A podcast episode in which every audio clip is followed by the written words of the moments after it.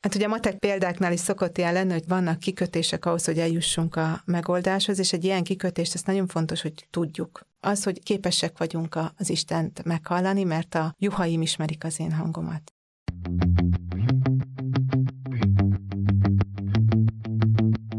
Sziasztok! Ez itt a 777 Podcast úton rovatának legújabb adása. Én Fekete Ági vagyok, és a mai napon nem Anna ül mellettem, hanem Zics Ildikó szociális testvér, akivel a hivatástisztázásról fogunk beszélgetni. Ildikó testvér hivatásgondozó, és az iránytű hivatás műhely egyik tagja. Arról is fogunk beszélgetni, hogy honnan tudhatjuk, hogy valóban Isten hív minket a papságra vagy a szerzetességre, és nem a saját hangunkat halljuk. Vagy például arról, hogy ha nem azt az utat választjuk, amit Isten elgondolt nekünk, mi lesz az életünkkel. Lehetünk-e még boldogok és kiteljesedettek? Tartsatok velünk!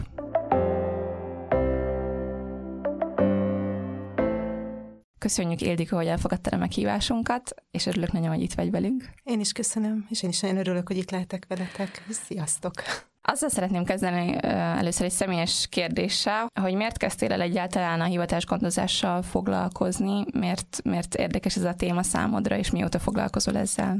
Hát ez nagyon érdekes, mert hogy azon kezdtem el gondolkodni, hogy hát körülbelül mindig is, mikor így elindultam a szerzetesség útján, az ifjúsági közösségben bejelentettem, hogy szerzetes leszek, utána hét fiatal keresett meg, hogy őket is foglalkoztatja ez a téma, és akkor így, hogy elkezdtem velük beszélgetni, már így elindultam így a hivatás tisztázás útján, bár így hivatalosan körülbelül nyolc éve vagyok kinevezve a közösségembe hivatásgondozónak, és két éve vagyok az iránytó hivatás tisztázó műhelynek a tagja.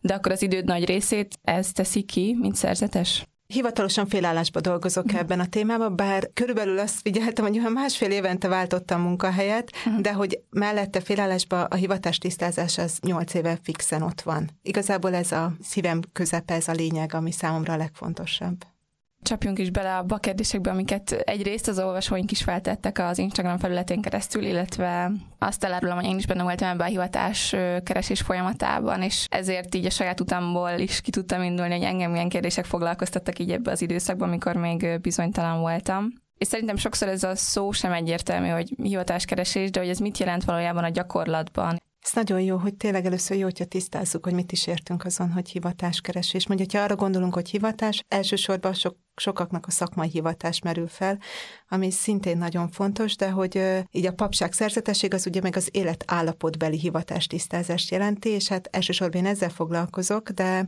azért azt gondolom, hogy nagyon nem szélje választhatók az, hogy az Istennek mi a gondolata rólam, és hogy én hol bontakozhatok ki igazán, ez a, a szakmai meg az életállapot sem. Szeretem azt a megközelítést, hogy, hogy először föl kell fedeznem azt, hogy ki vagyok, ez az első kör, utána az, hogy melyik az az élet út, életállapot, ahol ki tudom bontakoztatni azt, akinek az Isten engem megteremtett, aki én vagyok, és akkor utána abból tud fakadni egy, hogy mit is kell tennem, ez a küldetés megközelítése. Szóval hogy ez a kettő tud nagyon összekapcsolódni.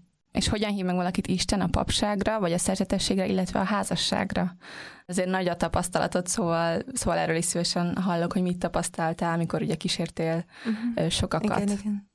Itt is a, kiemelném a kérdésedből a hívás szót, hogy nagyon lényeges a, a hívás, és hogy hát erről is kétféleképpen jó gondolkodni, hogy egyrészt, hogy mindannyian meg vagyunk hívva az üdvösségre, meg az Isten mindannyiunkat néven nevez és szólít. A másik rész meg az, hogy hát hogy ezen belül van egy ilyen személyes nekünk szóló hivatás, és hogy amikor valakit az Isten papnak vagy szerzetesnek hív, valahogyan belép az életébe, és valahogyan ezt így közli vele. A Szentírásban is nagyon szeretem azt a részt, így, mikor én a hivatásomat kerestem, és akkor elolvastam az apostolok meghívását, amikor ott a, a csodálatos halfogásnál Jézus elsétál, és az egyik apostolnak azt mondja Péternek, hogy jöjj, és én emberek halászává teszlek, ilyen hatalmas nagy perspektívát ad neki, felkínál neki valamit. A másik apostolnak meg csak annyit mond, hogy jöjj, kövess engem, és nekik meg ott van az apjuk, a hálót, meg az, az tűnik fel, hogy mi az a nehéz, amiből ki kell lépni. Uh-huh. Szóval a Szentírásban is nagyon különbözők, a, ahogy Jézus meghív valakit. Azt hiszem, hogy mindenkihez úgy szól, ami, ami meg tudja hallani. És hogy attól, hogy valaki mondjuk kap egy olyan hívást, ami nagyon egyértelmű, és valaki meg csak kap egy vágyat, egy érzést, az, az mind a kettő ugyanolyan értékes, csak mind a kettőt ki kell bontani. Mert valószínűleg Péter se tudta, hogy mit jelent az, hogy emberhalász, azt tudta, hogy mi az, hogy halász, hisz halász volt, az, hogy mi az emberhalász, azt majd, ahogy elindult, Jézust követve bontotta ki. Szóval ez, ez nagyon fontos, hogyha egy ránézünk az életünkbe, hogy amikor Jézus belépett, vagy Jézussal az imában találkoztam, akkor hogyan találkoztam, hogy szólt hozzám, és miről szól pontosan a hívása. És például a házasságra, mert szerintem sokan vannak, akik mondjuk a 20-as éveik vége felé járnak, vagy 30 évesek, és azt érzik, hogy hát szerintem Isten engem a házasságra hívott meg, de még sincsen párkapcsolatom, vagy hogy, tehát, hogy akkor maga a párkapcsolat is lehet egy jelzője annak, hogy Isten a házasságra hív meg valakit? Igen, de a legnagyobb jelzője a vágy, uh-huh. meg a, én úgy fogalmaznám, ez a lefoglaltságnak az érzése kizárólagosságnak az érzése, hogy amikor engem meghívott Isten a szerzetességre, akkor azt éreztem, hogy ez kizárólagos, és hogy egyszerűen így teljesen le van foglalva a szívem, és oda nem fér bele más. Ez a szerzetesség hívásnak egy jele.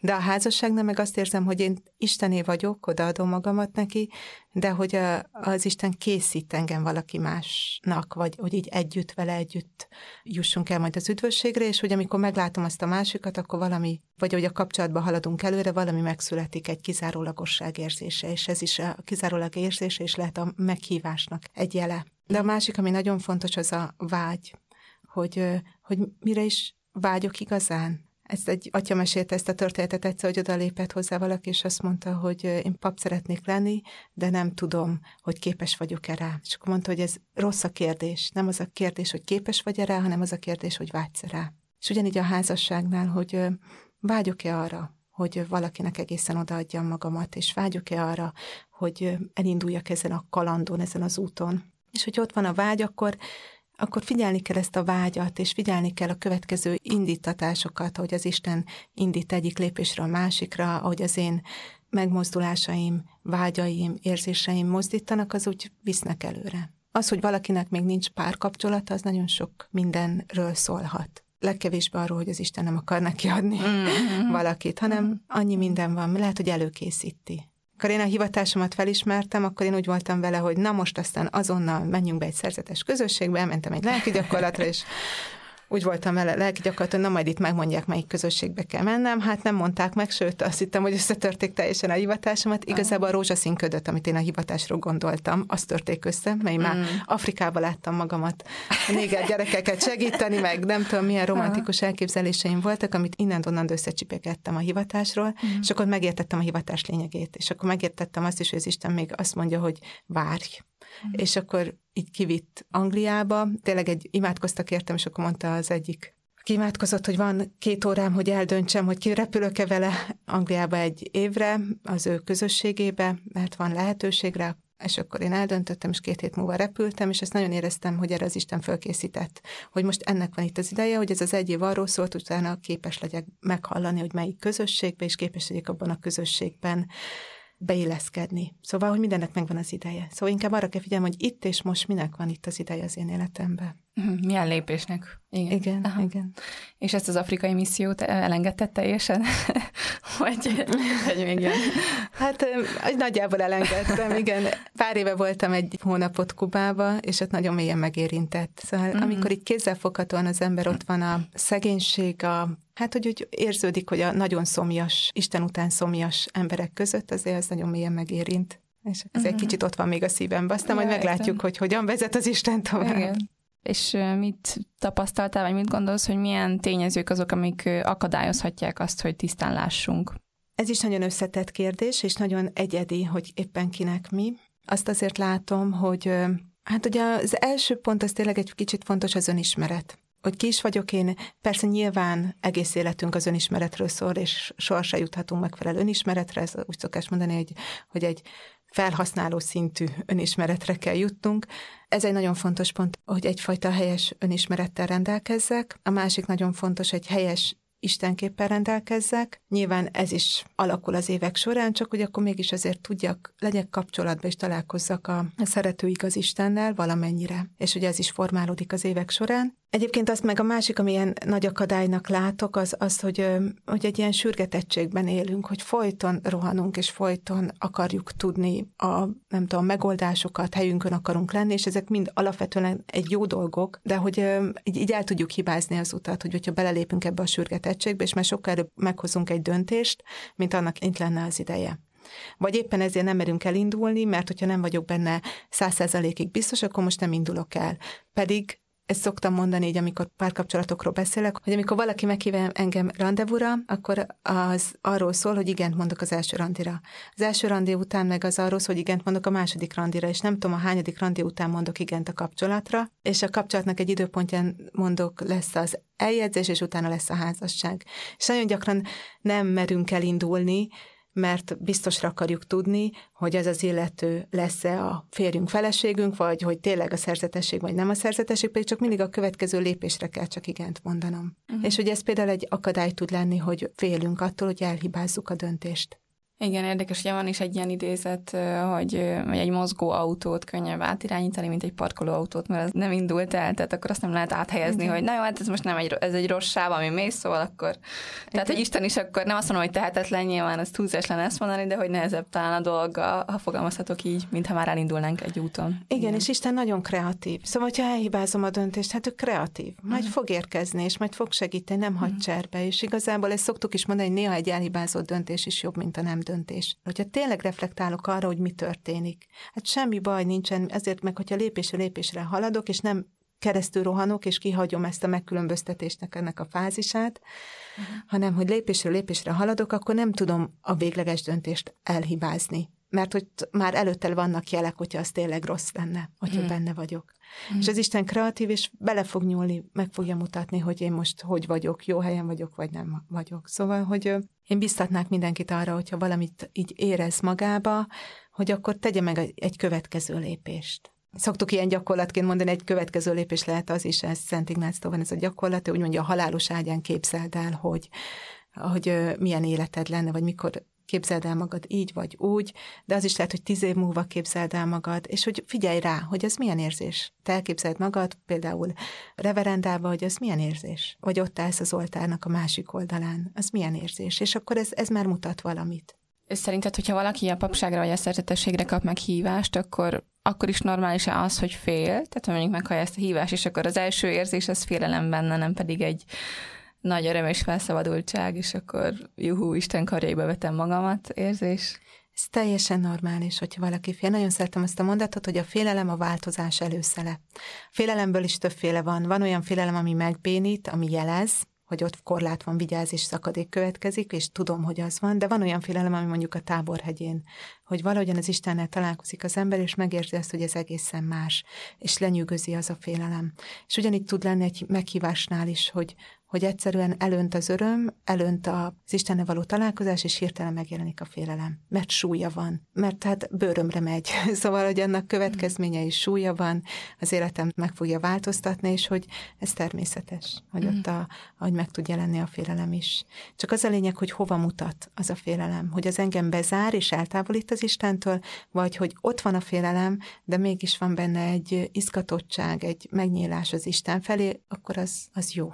Még a bezárás az akkor akár lehet a gonosznak is a hangja, nem? Tehát, Igen. Hogy, és ez milyen érdekes, nem azt gondolnánk, hogy ha valaki érez egy ilyen hívás magába, akkor ő, szóval az vagy Istentől jön, vagy csak én képzeltem be, de akkor akár a gonosznak is lehet a hangja azért, hogy ezzel távolítson el engem Istentől. Igen, ezért nagyon fontos nagyobb döntések meghozata előtt a, a megkülönböztetés, hogy mi minden játszódik le az emberbe, és akkor lehet olyan, ami ilyen külső tényező. Ezt a megkülönböztetés szót már többször emlegettük, szóval akkor kérlek ezt is egy kicsit bontsuk ki. Ugye ez egy fő kérdés szerintem így a hivatás tisztázás során, hogy na jó, de honnan tudhatom azt, hogy tényleg Isten hangját hallom, vagy ez a saját hangom, amit hallok?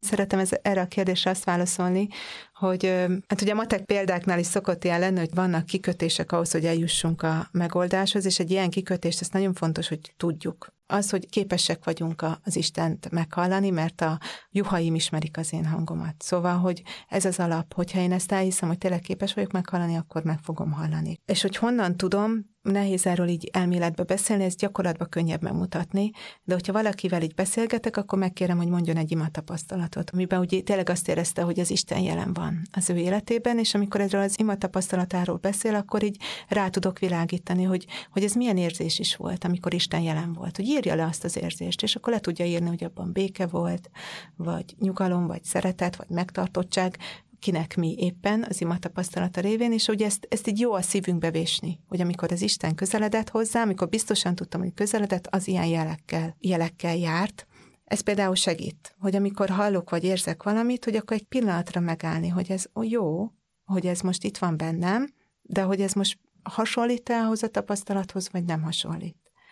És hogyha nem hasonlít, akkor is rá lehet nézni, mert ugye közeledhet az Isten másképp, de akkor is rá lehet nézni, hogy mit kelt bennem, hogy ez most káoszt, zavart, ellene megy az életnek, ugye én vagyok az út, az igazság és az élet, hogy ez most teljesen bezár, összeszűkít, akkor ez valószínűleg nem az Istentől van. Szóval, hogy a, ez így nagyon segít így a hangba való megkülönböztetésnek. Meg szeretem azt a példát is, hogy jobban megértsük a megkülönböztetést, ugye hogy a, így a telefonnal, hogy hát fogjuk a, szeretnénk fogni a wifi jelet, de nem mindig jön az a wifi jel, hiába szeretném, persze most már egyre jobb eszközök vannak, de azért volt, mikor így jár, járkálni kellett szobába, hogy, hogy tudjuk fogni ezt a wifi jelet, és, uh-huh. és be tudja árnyékolni a wifi jelet valami. És nem azért van, hogy nem, nem jön a, nem tudom mi az, ami közvetíti a wifi, abban a rendszerben nem, nem közvetítődik a wifi, közvetítődik, csak a, és nem is ezzel van baj, hogy a készülékembe lehet az is, hogy éppen elromlott a készülékembe a wifi-t befogó, nem tudom mi, de hogy, hogy általában az nem romlott el, szóval hogy ez működik, és mégse tudom befogni. És akkor ez ugyanígy van, hogy, hogy ez a példa így, így szimbolizálja azt, hogy ugyanígy vagyok, hogy nem biztos, hogy bennem van csak a hiba, hogyha nem tud hallom az Isten hangját. Ez lehet egy.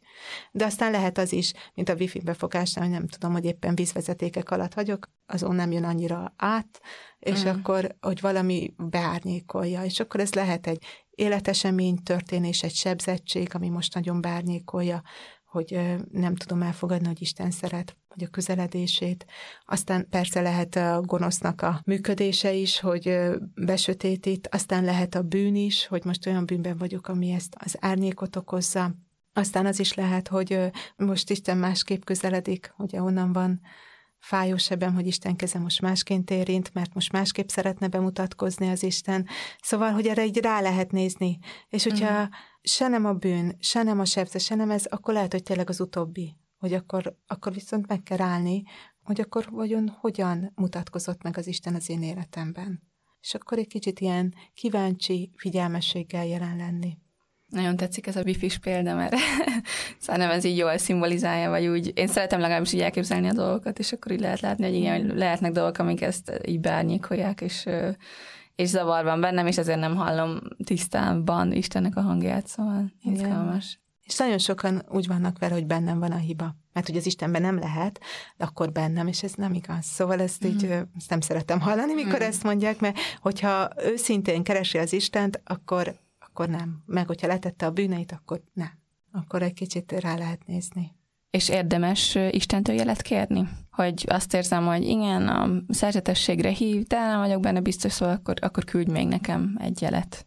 Én szoktam ezt mondani, hogy lehet játszani az Istennel, és lehet tőle jelet kérni, én is kértem egyébként annak idején, de hogy önmagában erre alapozni egy döntést nem érdemes, de hát ez is lehet mert a része a döntésnek. Én úgy voltam vele, hogy elmentem az az atyához, akihez jártam, mikor itt bennem volt a hivatás, és mondtam, hogy szeretnék zsolozsmás könyvet, mert hát a szerzetesek zsolozsmáznak, és akkor mondta, hogy ne is elmondjak róla, ezt ma már nem lehet kapni, ez egy ez ilyen 2005 tájéken, akkor mi nem adták ki újból a Zsolozsmás könyvet, és akkor így kijöttem dúlva fúlva, és megmondtam a Jóistennek, hogy ha azt szeretnéd, hogy szerzetes legyek, adjál nekem Zsolozsmás könyvet. És akkor így hazafelé menet beugrottam egy könyvesboltba, és láttam egy kis fekete könyvecskét, megvettem, egy Zsolozsmás könyv volt, de mondtam a Jóistennek, nem rossz, de én nem erre gondoltam, ez nem az a fordítás. Ja. És akkor így a, aztán hazaértem, mondtam anyukámnak, hogy szeretnék Zsolozsmás könyvet, anyukám is elővette egyet a polcról, de hát az sem az volt sem. ez a fordítás még, amit én szerettem volna.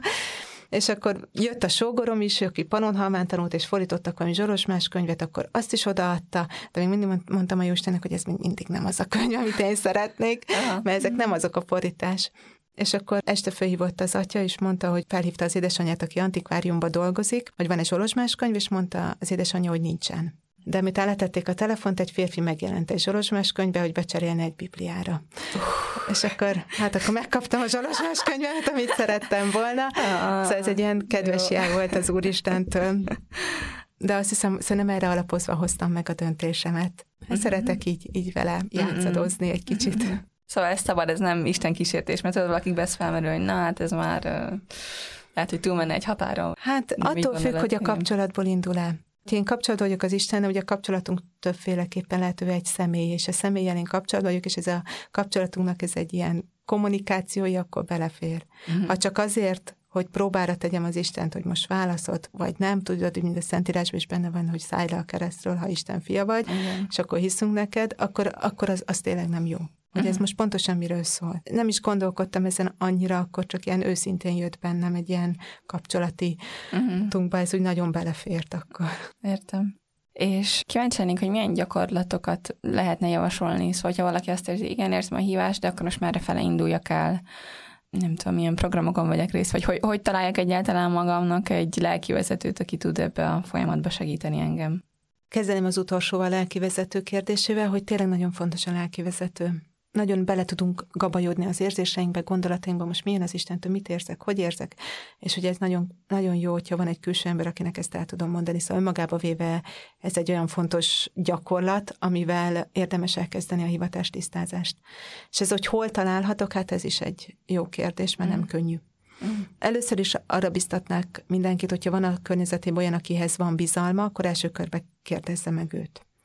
Persze ugye a lelkivezetők hamar betelnek, Mm. Szóval általában kevesen csinálják ezt főállásba, és akkor nem marad annyi kapacitásuk. De utána lehet azt a lelkivezetőt is megkérdezni, hogy tud-e valakit javasolni mert ugye azért úgy nagyjából mi lelki vezetők így ismerjük egymást, többféle képzés van itt Budapesten, és akik így együtt képződtek, ők azok tudják, tud javasolni valaki mást. És hát amit még így tudok javasolni, hát a Dobogókön, a Marrézába, Jezsuiták lelki gyakorlatos házába van ez a képzés, ez a lelkivezető és lelki gyakorlat kísérő képzés, és oda nekik lehet írni e-mailbe, és, és kérni tőlük lelkivezetőt, hogy ők tudnak-e valakit javasolni. Most itt nem feltétlenül tudom pontosan az e-mail címet, de ez a maréza.hu-n biztos találnak. Találni. Igen, igen, igen vagy az a lelki gyakorlat kukacmaréza.hu e-mail cím, az biztos működik, és ott tovább tudják küldeni az illetőnek. Én uh-huh. ezeket szoktam tudni így javasolni, így a lelkivezetés kérdés.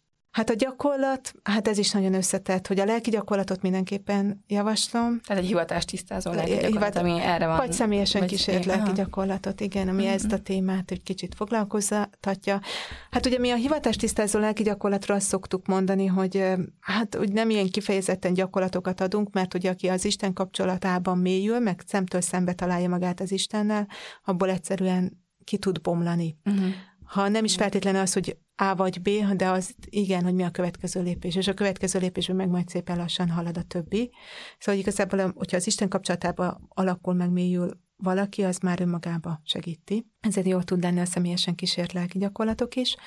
És hát ugye Nagy Bálint Jézsuita atyának van a Döntés uh-huh. című könyve, az, az tele van gyakorlatokkal, meg ima gyakorlatokkal, azt is tudom javasolni. Most mondhatnék sokféle gyakorlatot, amit én föl szoktam ajánlani ilyenkor, csak az így lehet, hogy önmagában ez így nem segítség. De hát ugye, amit az előbb mondtam, hogy képzeld el magad, ez is benne. Hogy a halálos ágyadon vagy, igen. és akkor, hogy hogy éreznéd magadat kvázi boldognak, igen. hogy Mi milyen életed igen, volt. Igen, igen, igen. igen. Mm. Ez is lehet egy ilyen, meg a vágyak, hogy ugye a vágyakat nagyon jó tisztázni, hogy vannak ugye a felszínes vágyaink, hogy most akarok egy sütit, vagy nem tudom, ugye akarok menni nyaralni, de vannak mögött a mély hiteles vágyaink, és hogy ezekre egy kicsit ránézni, hogy, hogy mik azok a vágyak, amiért minden erőmmel képes vagyok küzdeni, ami a lehető legjobbat hozza ki belőlem, amiért áldozatot vagyok képes hozni, ami még egy borongos, nehéz napon is tud inspirálni, erőt adni, ami megnyit egy sokkal többre, mint aki én vagyok, új látás, perspektívát ad. Végig gondolom a vágyaimat, és belehelyezem ezekbe, akkor azt már látni fogom, hogy milyen irány az, ami a zenyém. Uh-huh. Igazából, amin érdemes elindulni. És te találkoztál egyébként olyanokkal, akikről inkább azt látod, hogy menekülésből választanák egyik vagy a, vagy a másik utat? Szóval azért ez is jellemző, vagy előfordul ilyen, ilyen eset? Igen, de mondjuk nem tudatosan feltétlenül, Persze. de mm. igen, igen, igen. Hát ugye azt látom, hogy ö, szerintem nincs olyan ember, aki ne hordozna valami sebzettséget, mire felnő. Kisebbet, nagyobbat, de hogy valahogyan mégis kialakul bennünk az, hogy valamit összeszedünk így, a, ahogy felnövünk az életünk során, és hogy ö, az a lényeg, hogy amikor döntést hozunk, hogy ne a hiányunkból reagáljunk. Például abból, hogy én közösségre szomjazok, mert nagyon egyedül voltam, vagy szeretetre szomjazok, vagy elismerésre, elfogadásra szomjazok. Ezekkel önmagában nincs semmi baj feltétlenül, mert hogy az Isten ezeket is érinteni akarja formálni, teljessé tenni, mert hogy a teljességre vagyunk meghívva, de hogy én ebből indulok ki, hogy ez alapján hozom meg a döntéseimet, akkor így a hiányaim alapján lesznek a motivációim, az általában nem hosszú út, nem, nem, nem, nem fog kitartani uh-huh. sokáig. Szóval vágy, vágy alapján kell a vágyaim alapján motiválódjak, hogy én nagyon vágyok arra, hogy az Istennek odaadjam az életemet.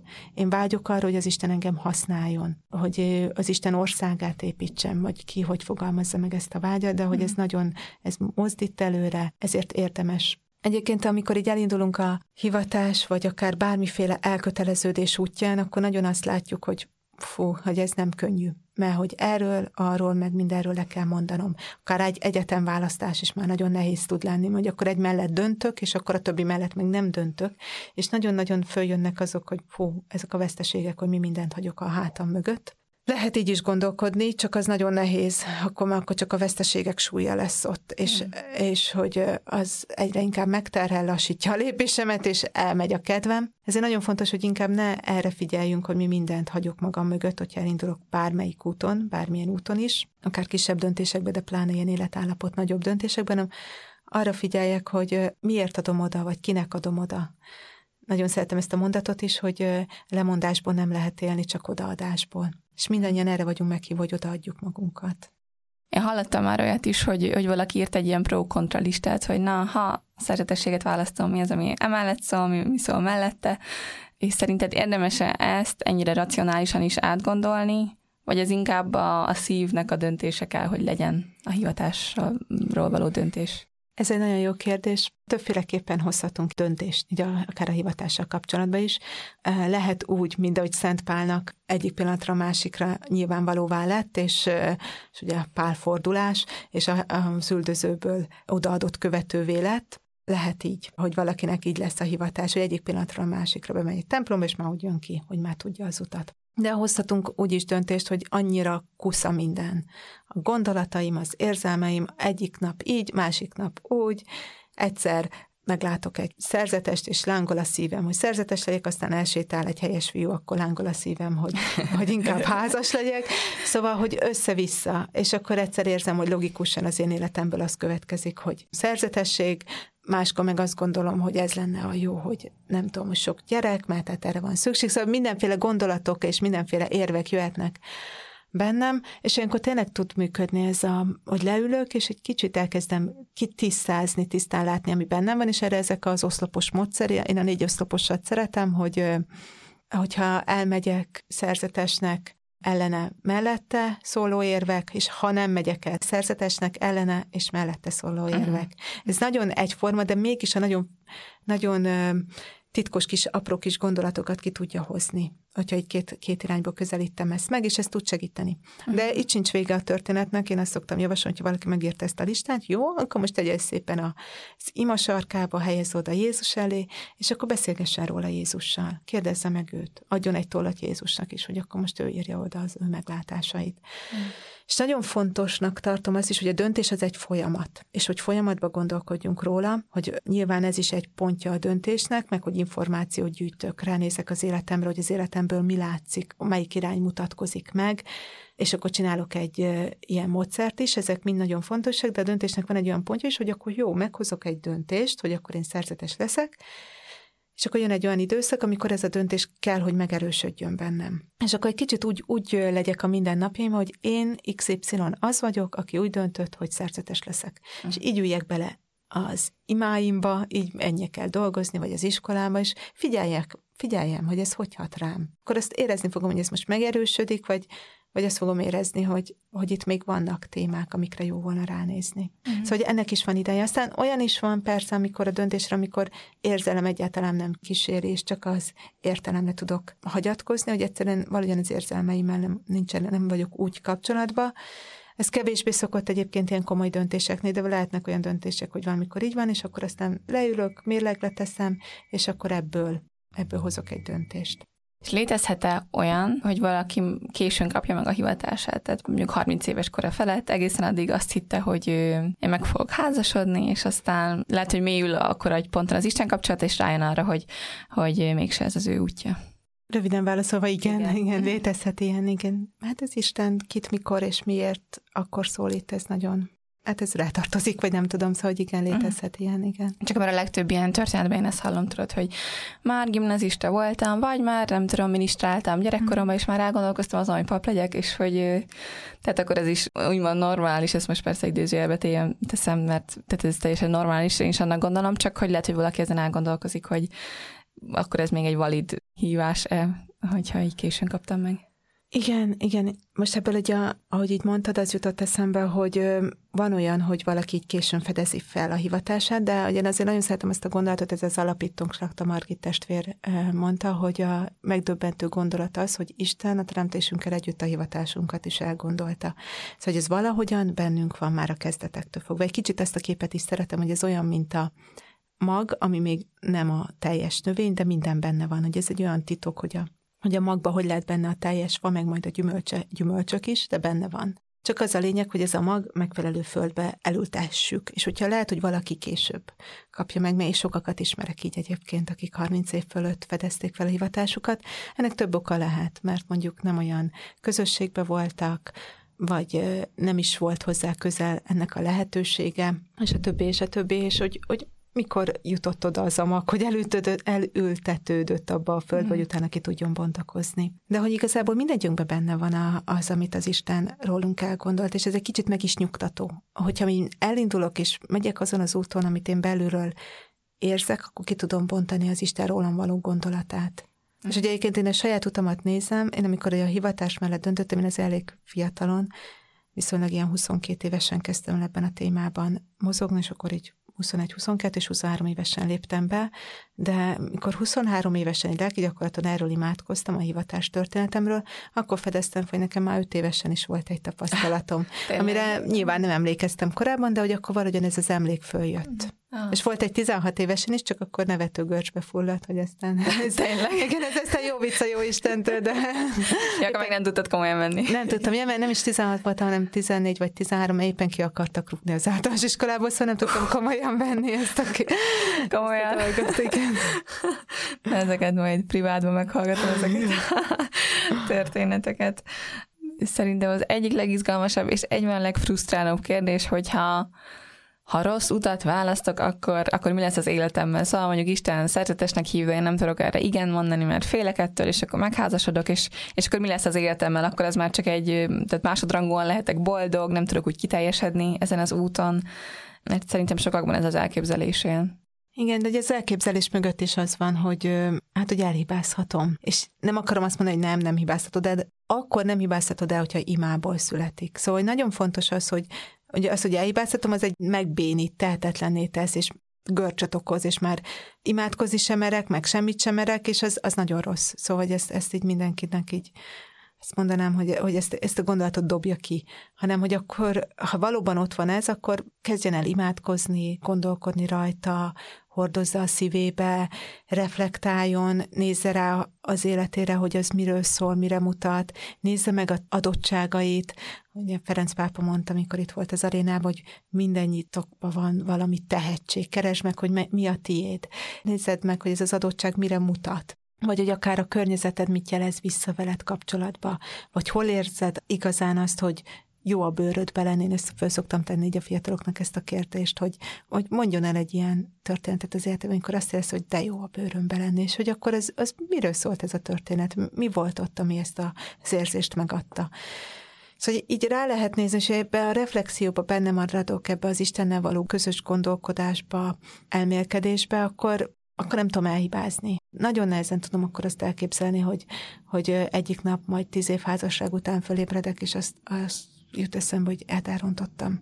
Nekem mm. szerzetesnek vagy papnak kellett volna lenni. Nagyon nehezen tudom elképzelni, hogy ez a gondolat nem abból jöhetne, hogy most hát küzdelmes, és most, mm. de jó lenne máshol lenni. Meg hát ugye tudunk romantikus gondolatot, gondolatokat elképzelni mind a két oldalról, szóval szeretesek is el tudják romantikusan képzelni, hogy mely, mennyire jó a családosoknak, mert ott aztán megkapják a testi érintést, a figyelmet, meg hogy egy embernek igazán fontosak, és a másik oldalról is el tudjuk képzelni, hogy a, a házasoktól is hallok ilyet, hogy jaj, milyen jó a szerzeteseknek, hogy ők akkor, akkor imádkoznak, meg akkor vannak az Istennel, mikor uh-huh. akarnak, hogy ők igazán Istenre figyelnek, és hogy ez milyen szép élet. Uh-huh nyilván mind a kettőben van igazság. De hogy valahogyan, hát ilyen fókuszvesztetté tesz, hogyha ez egyik irányba gondolkodok, vagy a másikba, mert ugye azt elfelejtem, ami az én ajándékom, ami az én kifejezett hívásom, vagy amire az engem az mm. Isten hívott, és ki tud bontakoztatni. És mi van esetleg, hogyha valaki mondjuk, mert azért olyat hallunk, hogy valaki szerzetes, és úgy érzi, hogy rájön arra, hogy mégsem az ő útja, akkor ott hagyja a rendet. Mert egy ilyen kérdés érkezett, hogy ha valaki házasként ismeri fel azt, hogy hú, nekem amúgy papnak kellett volna lennem, akkor, vagy szerzetesnek, akkor mit lehet csinálni?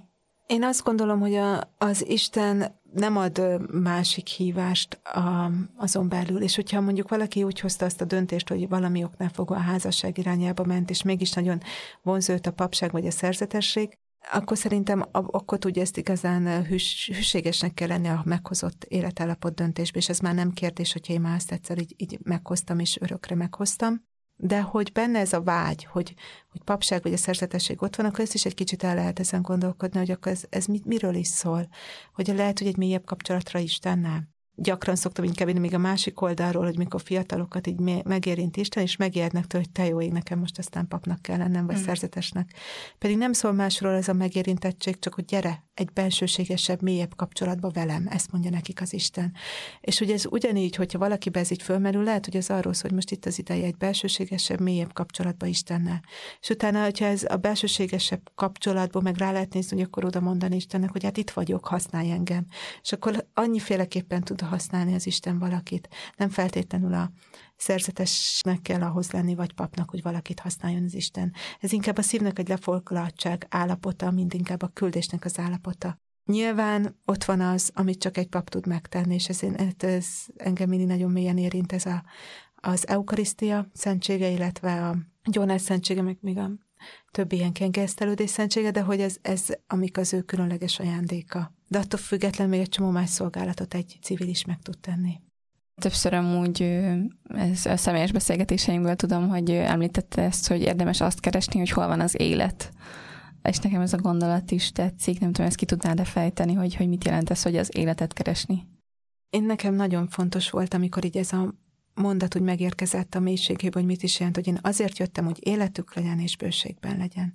És annyira el tudunk veszni abba, hogy hogy nekem most valamit teljesítenem kell, vagy valahogy valamit el kell érnem az életbe, vagy nem tudom, valamit valamivé válnom kell, mikor az Isten csak annyit mondja, hogy én azért jöttem, hogy életük legyen és bőségben legyen. Hogyha itt tekintek az életemre, hogy én kibontakozásra, teljességre vagyok meghívva, az életre vagyok meghívva, akkor az egy nagyon nagy felszabadultságot és könnyedséget ad. És hogyha én megnézem, hogy hol volt igazán élet az én életemben, az már egy kicsit mutatja az Istennek az útját. És nyilván nem arra gondolok, hogy sok fiatal mondja, hogy hát én nagyon jól éreztem magam akkor, mikor elmentünk sörözni a barátokkal, így meg úgy, és nem arra gondolok, hogy a sör segítségével éreztem jól magam, de ott is már a szeretet kapcsolat, hogy azért, mert mhm. hogy olyan emberek között volt, aki mellett az lehetett, aki ő. Nem kellett elvárásoknak vagy bárminek megfelelnie, és akkor már is ez egy pont arra, hogy ott már az élet kezdett bontakozni benne, hogy, hogy elhiszi, hogy aki ő, az szerethető, az elfogadható, arra más kíváncsi, és akkor ez már az életnek egy bontakozása. Mm. Vagy az, hogy nagyon jól éreztem magamat akkor, amikor, nem tudom, megcsináltam egy plakátot, és akkor ez már mutatja azt, hogy ez az ő útja, hogy ő ebbe egy ki tud bontakozni, bele tudja tenni magát.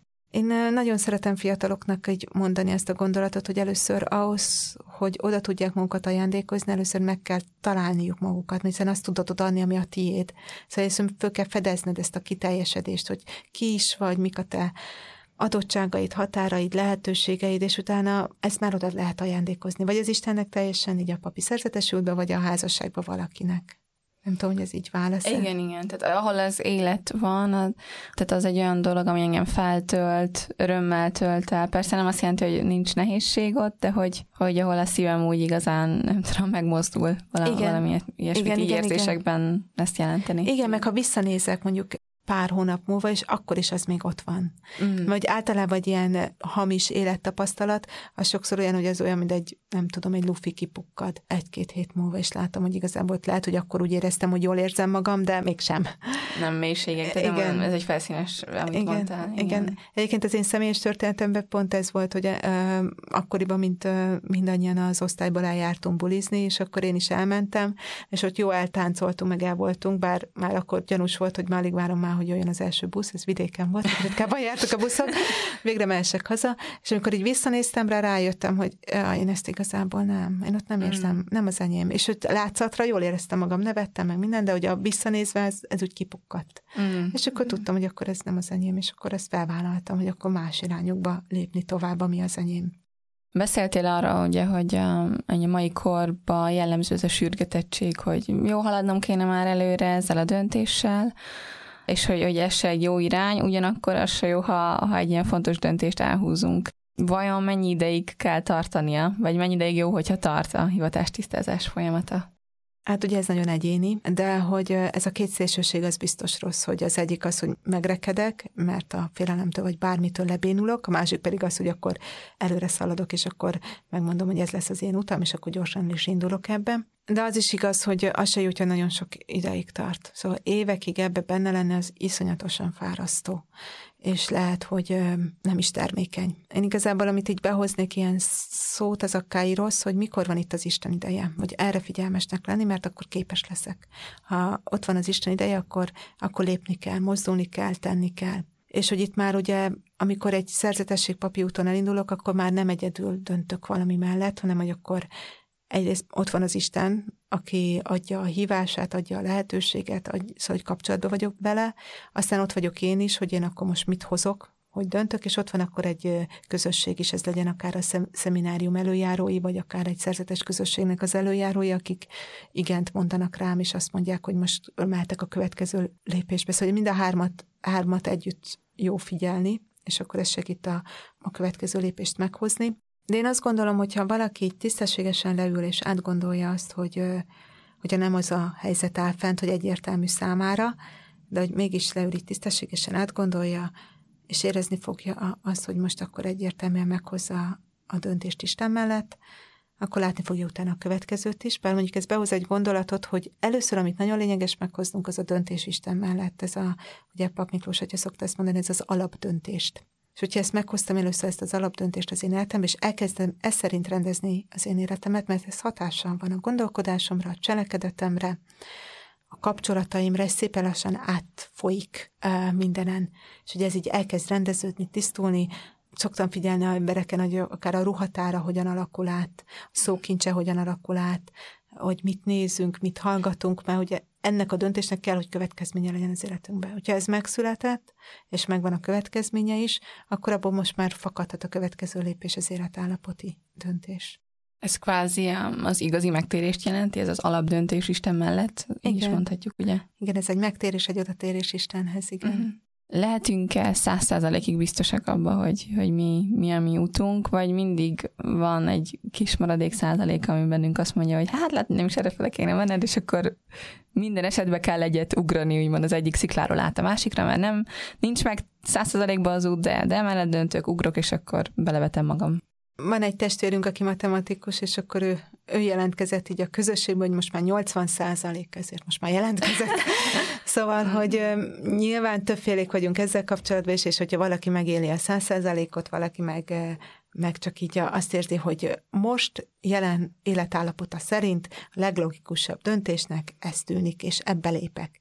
És nyilván ott van mellette a félelem, ott van egy-két bizonytalanság, de akkor így hozza meg a döntés, és akkor erre nem mondhatjuk azt, hogy 100 százalék. Én úgy voltam vele, hogy én ilyen érzelmes vagyok, én akkor ezt így egyik pillanatról másikra megkaptam, és akkor én nem is gondolkodtam el azon, hogy, hogy ez vagy az. Bár azt látom, hogy ez is olyan, hogy valaki az elköteleződés előtt meghozza ezeket a kérdéseket. Az elkötelezés alatt most azt értem, hogy belép a szemináriumba vagy egy közösségbe, még nem az örökfogadalmat vagy a papszentelést, meghozza ezt a döntést, vagy, vagy, vagy elkezd ezeken gondolkodni, és bizonyos kérdéseket átgondolja, és akkor neki hosszabb az idő, vagy van olyan típus, mint én, aki előbb lép egyet, és akkor belül kell ezeket a dolgokat feldolgoznia. Szóval mind a kettőnek helye van, én azt gondolom, hogy azért, azért nem lépni, mert mondjuk még nincs meg a száz százalék, az, az nem érdemes, mert akiben már leve fölmerül, hogy kell, hogy legyen száz százalék, az azt jelenti, hogy ő az a típusú gondolkodó, aki a biztosra megy, és olyan, hogy százszerzelékig biztos, az nem. Szóval, hogy kicsit bennem is ez fogalmazódott meg egy ponton, hogy én nem maga biztos akarok lenni, hanem Isten biztos. és amikor én az Istentől megéreztem a biztosat, akkor azt mondtam, hogy oké, okay, akkor menjünk. Igen, ah, tehát, hogy nem magadba bízni, igen, hanem, igen. hanem vagy Isten vezet téged ezen az úton.